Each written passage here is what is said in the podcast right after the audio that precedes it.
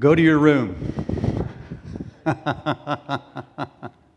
you were here last week, that's what you heard. Go to your room.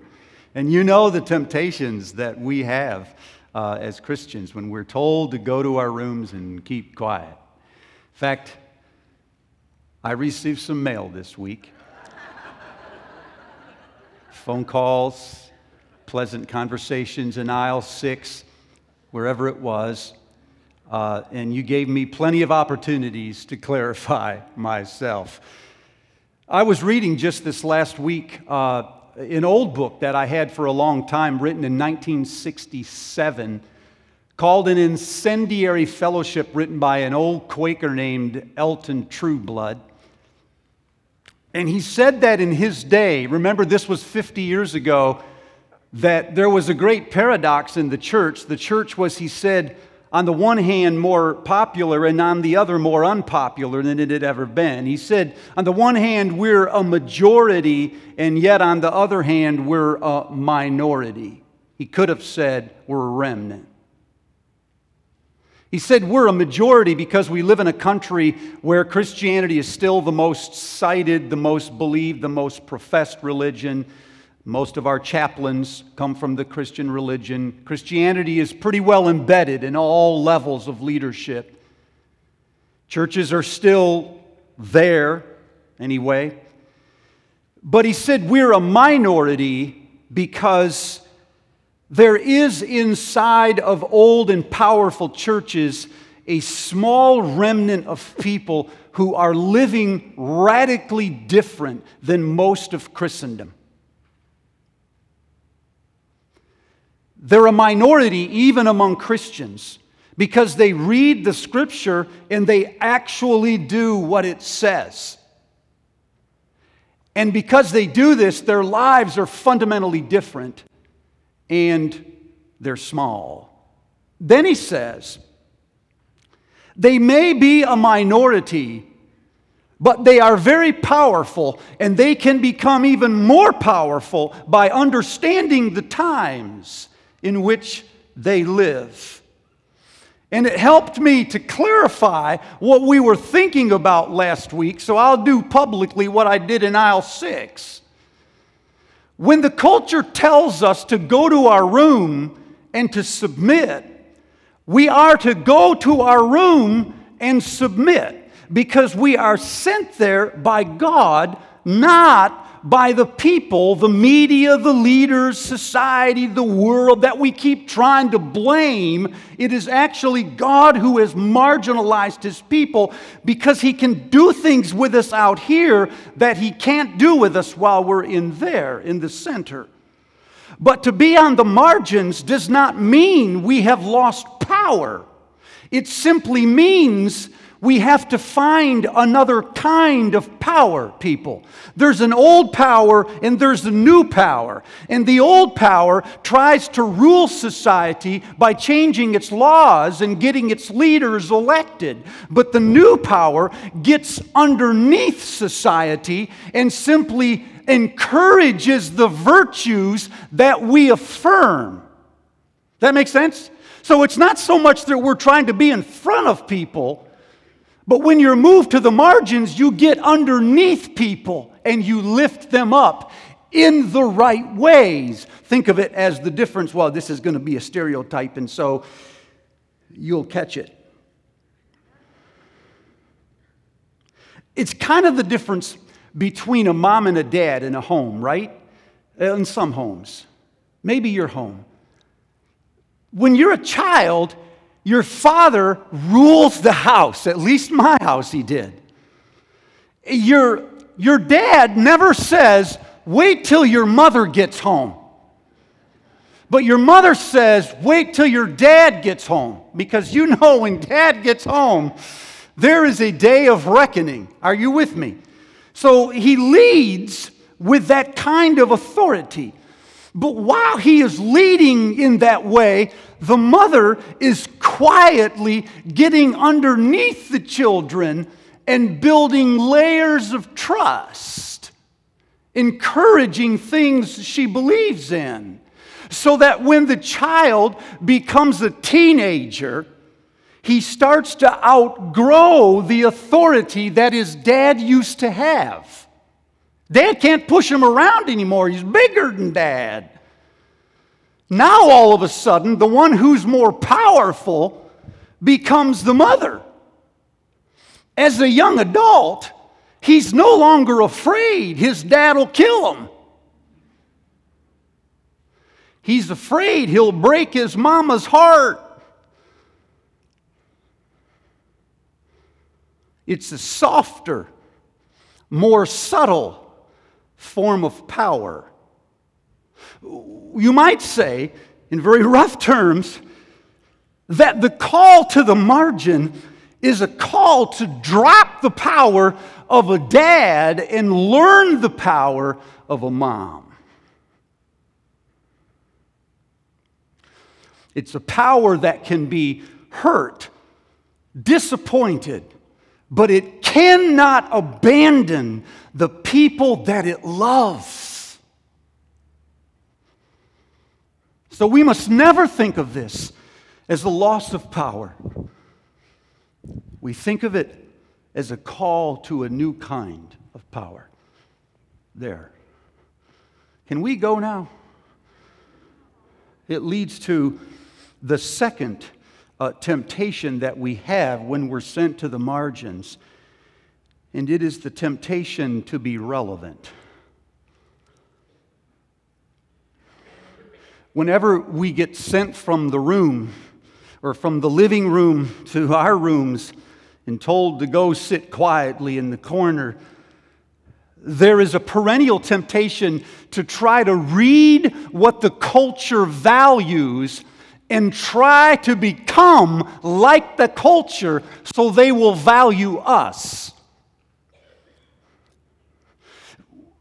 We want to be respected. We want to be heard. We want to be taken seriously. And we want to be liked. And so frequently, when sent to the margins, we will look to the dominant culture and say, what do they still like? And then we try to become a Christian version of that. The word relevant, by the way, is an old Latin term that means sufficient or pertaining to the times.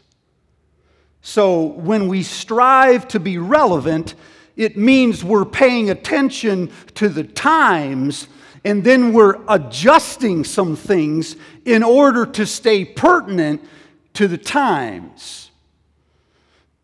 The danger is that by doing this, we will start to find our identity not from inside of us, but from things outside of us from people who are not one of us.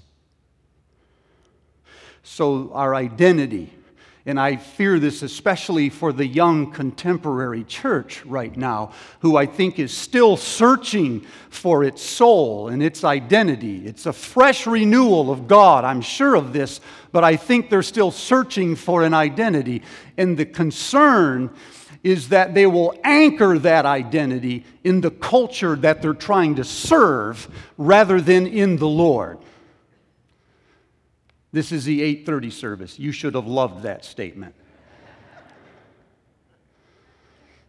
Now, whenever we look to the culture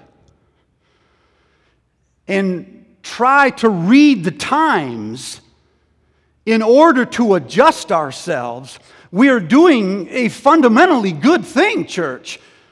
Uh, the question is how do we remain relevant when we've been sent to our rooms?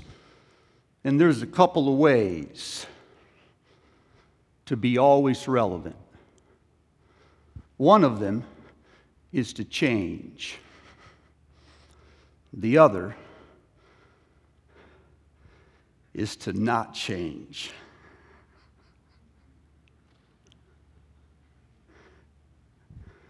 Okay, this is 8:30. You love that one. they'll hate it in an hour. When you change what you shouldn't change, or you won't change what you should change, you become irrelevant.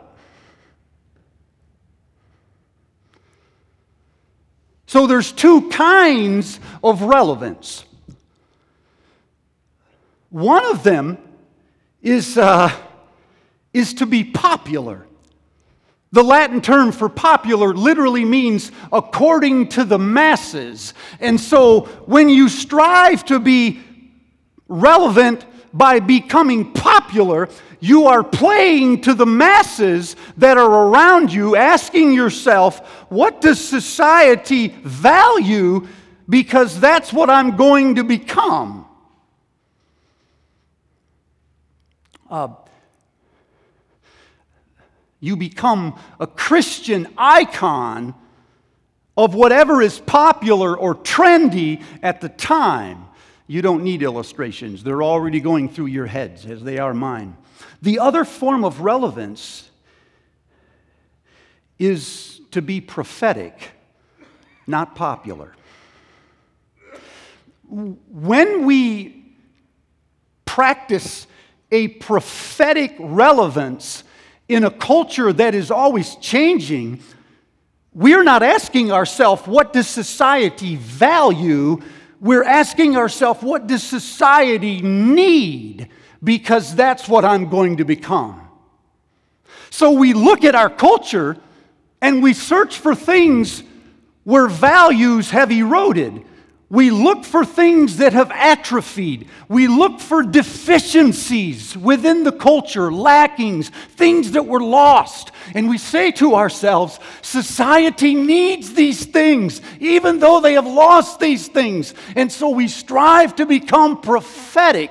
In the words of Guinness, we become untimely people. We become untimely because our home is not in this age. We are born of a vision, of a commitment that does not come from this world, it comes from out of this world. And as unpopular as it may be, it is necessary in this world. Are you with me so far? Jeremiah writes to a group of people that are being sent to their rooms. He writes on the eve of Israel's exile into Babylon, and they don't like it any more than we do. And he says to them, as I said last week, you are being sent by God, not by the culture. But God is going to do a work in you while you are in your room. Now, what he says in Jeremiah chapter 10, he says because he's afraid that when we get sent to the room, we will try to change everything in order to fit into the culture that just kicked us out. And so, what he says at the beginning is this is what the Lord says Do not learn the ways of the nations or the customs of the people, for they're worthless. He's afraid that once we get marginalized, we will look for ways to fit in. And he's concerned that when we do this, we will lose our difference and therefore are no longer good to society. What are these gods? Read descriptions of them. He says, They cut a tree out of the forest, and a craftsman shapes it with a chisel. He adorns it with silver and gold, and he fastens it with a hammer and nails so it doesn't totter like a scarecrow in a melon patch. Their idols cannot speak, and they must be carried because they can't walk. Don't fear them. They can do you no harm, neither can they do you any good. Now, every time we read this, or I read it, I think to myself that idolatry is an old problem and that we don't have this problem. In our culture today. At least we don't have it in college church. We sort of have a pre entrance exam. You have any idols? You can't come in. Sort of. Right? So you have the idea that the fact that we're here and we're singing songs to Yahweh and we're reading Yahweh's sacred text and we're in a building dedicated to Yahweh with the cross for Yahweh, you have a tendency to think this is not our problem. We have to remember that the problem with an idol is almost never the idol itself. It's the theology that is behind the idol.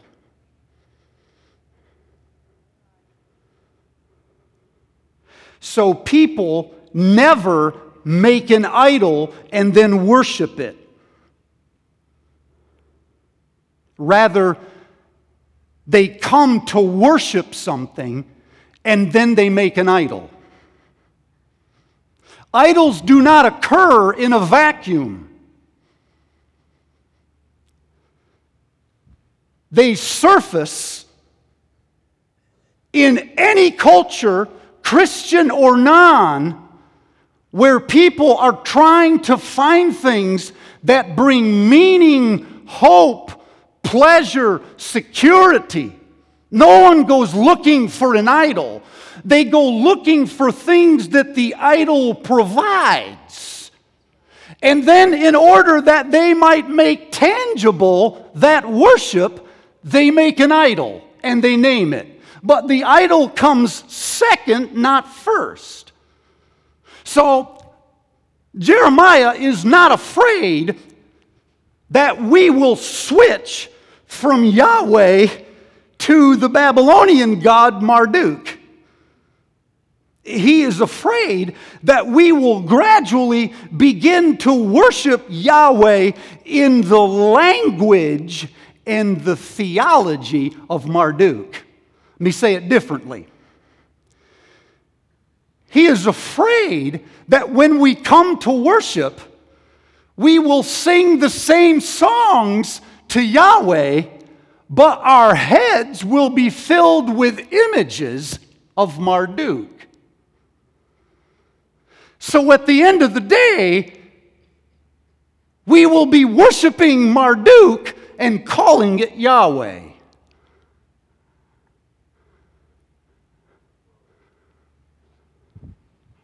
Now, who are these gods who provide security, safety, pleasure, meaning, hope, and substance to our lives? He tells us who they are in the passage we just read. These gods, he says, are personal gods. They are gods that are shaped by the people who worship them. They cut a tree, they chisel it the way that they imagine the deity to be, and then they prostrate themselves before it and worship a heightened version of themselves. They do not create the idol of another country. They create the idol that is like the thing they believe is giving them security, hope, and success. So, without even trying to become idolaters, they become idolaters.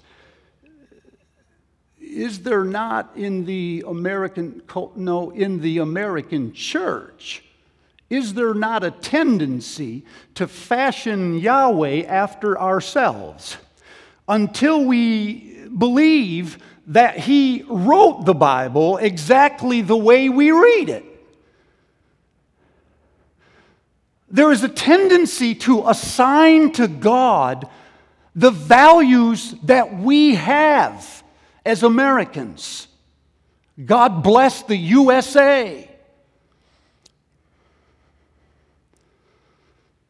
There is a tendency to think that because God provides good things, He provides only good things, and before long, those good things become the idol itself.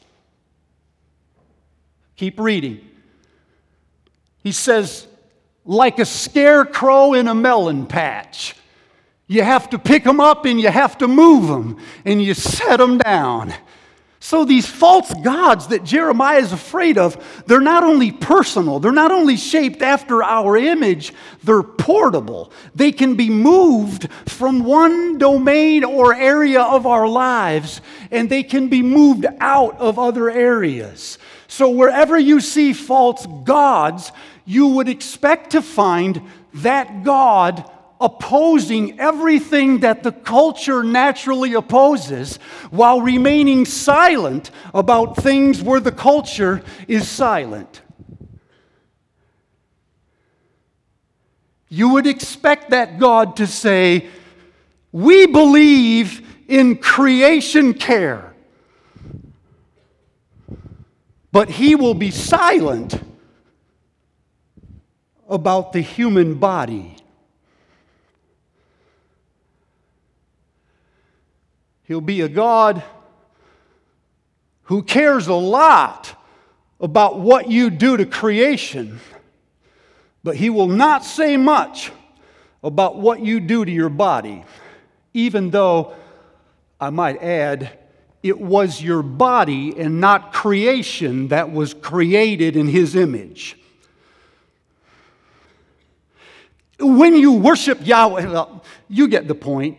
He'll save trees and tadpoles, but not babies.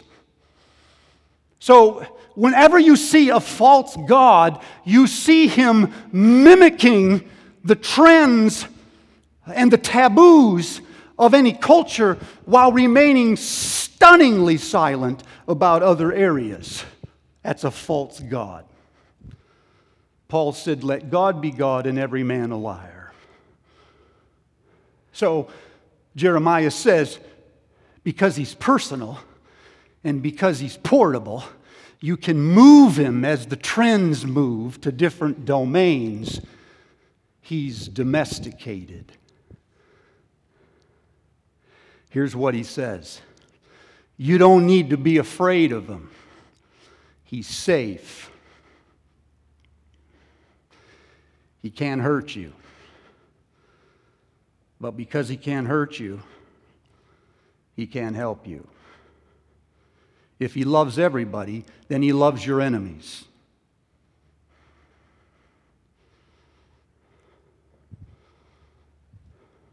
So suddenly, you are left with a domesticated God without a mind of his own, who moves only to the areas that you value and away from the areas when you want to be alone and as comfortable of a God as he may be, he cannot save you. The only God who can rescue us, church, is a God who is to be feared and revered. So, oddly enough, Jeremiah's concern when he speaks about compromise, I was not ready for this. Geez, what time is it? Oh, yeah, we're good. I was not ready for this. I came into this message thinking that I needed to talk about practices and um, actions where the church has compromised to the world. And what Jeremiah says is that our compromise, our striving to be relevant, is not so much a problem with our actions, it's a problem with our theology that we are taking our cues from the culture and we are silent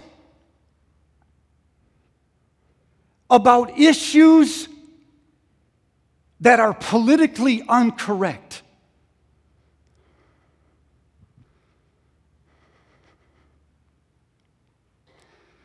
In the name of evangelism.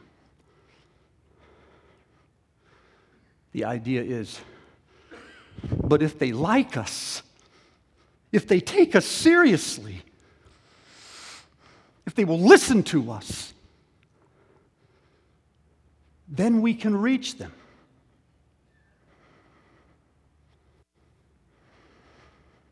Can I offer another way? it would be a prophetic relevance. A prophetic relevance witnesses to its culture not by things that it is changing, but by things that it doesn't change.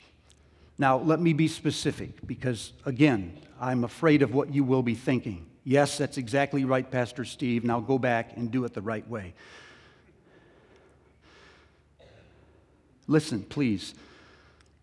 We become a witness to society when we change the things we should, and we won't change the things that we shouldn't. And it's a witness because it starts with a rock solid belief in the core of our soul that is rooted in the way we perceive God to be and in the way that we apprehend God. And then when we come into worship, we worship God according to the way that we apprehend Him. And then when we go out into society, we practice daily, we live, we talk, we vote, we spend, we strive to become like the God we worship worshiped, who is the God we apprehend. What I'm saying is, there is a cohesive whole to the way that we live.